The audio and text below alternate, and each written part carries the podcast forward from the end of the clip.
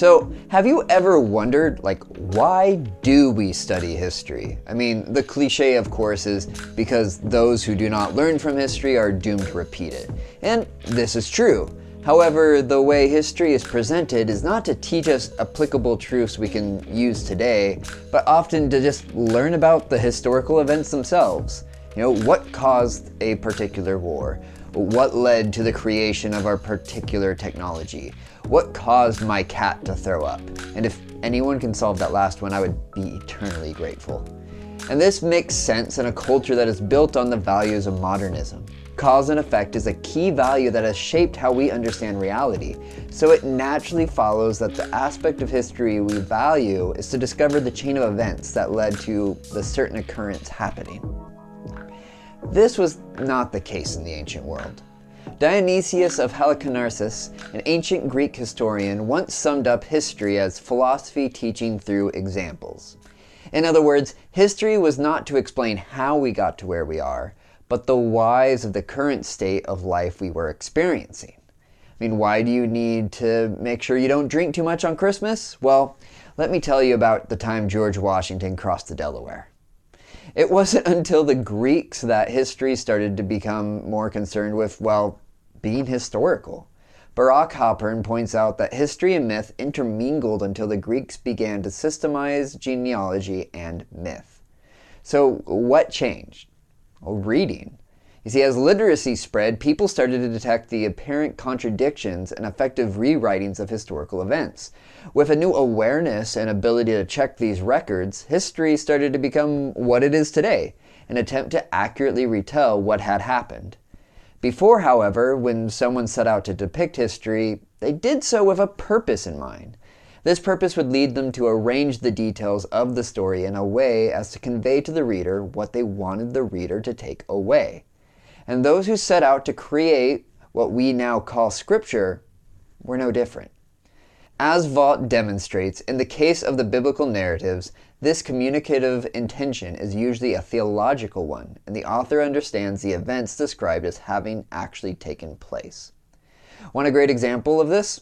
Look no further than the Gospels. I mean, each one is a different author telling the story of Jesus, but each one is unique. Why? Because they each had a particular purpose and a distinct demographic. Luke even explicitly lays out his intention and audience at the beginning of the book named after him. Many have undertaken to compile a narrative about the events that has been fulfilled among us, just as the original eyewitnesses and servants of the word handed them down to us. So it also seemed good to me, since I have carefully investigated everything from the very first, to write to you an orderly sequence, most honorable Theophilus, so that you may know the certainty of the things about which you have been instructed. Luke one, one to four. Luke has taken to writing to make sure that his patron, Theophilus, may know the certainty of the things that he has been told. Joseph Fitzmyer shows how the prologue also makes it clear that Luke was not interested solely in recounting the facts of the Christian movement.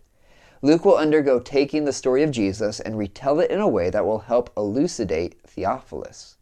Now, many have seen this introduction and assume that Luke's Gospels should be viewed as a doctor writing with historical precision.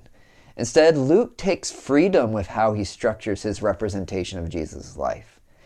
In other words, Luke, like his fellow gospel writers, will arrange, include, omit, and manipulate in other ways the story of Jesus' life to fit the intentions behind the writing. The goal is first to share a message. History is just the vehicle.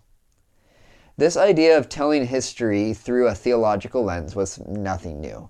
The writers of the gospel were influenced by the authors of the Old Testament.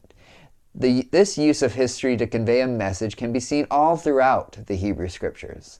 Now, we do have a challenge with the historical narratives found in the Old Testament. For instance, we do not have any single historical narrative with a clear indication of its in, in its introduction of the purpose of writing. However, that does not mean that the stories found did not have intention behind them.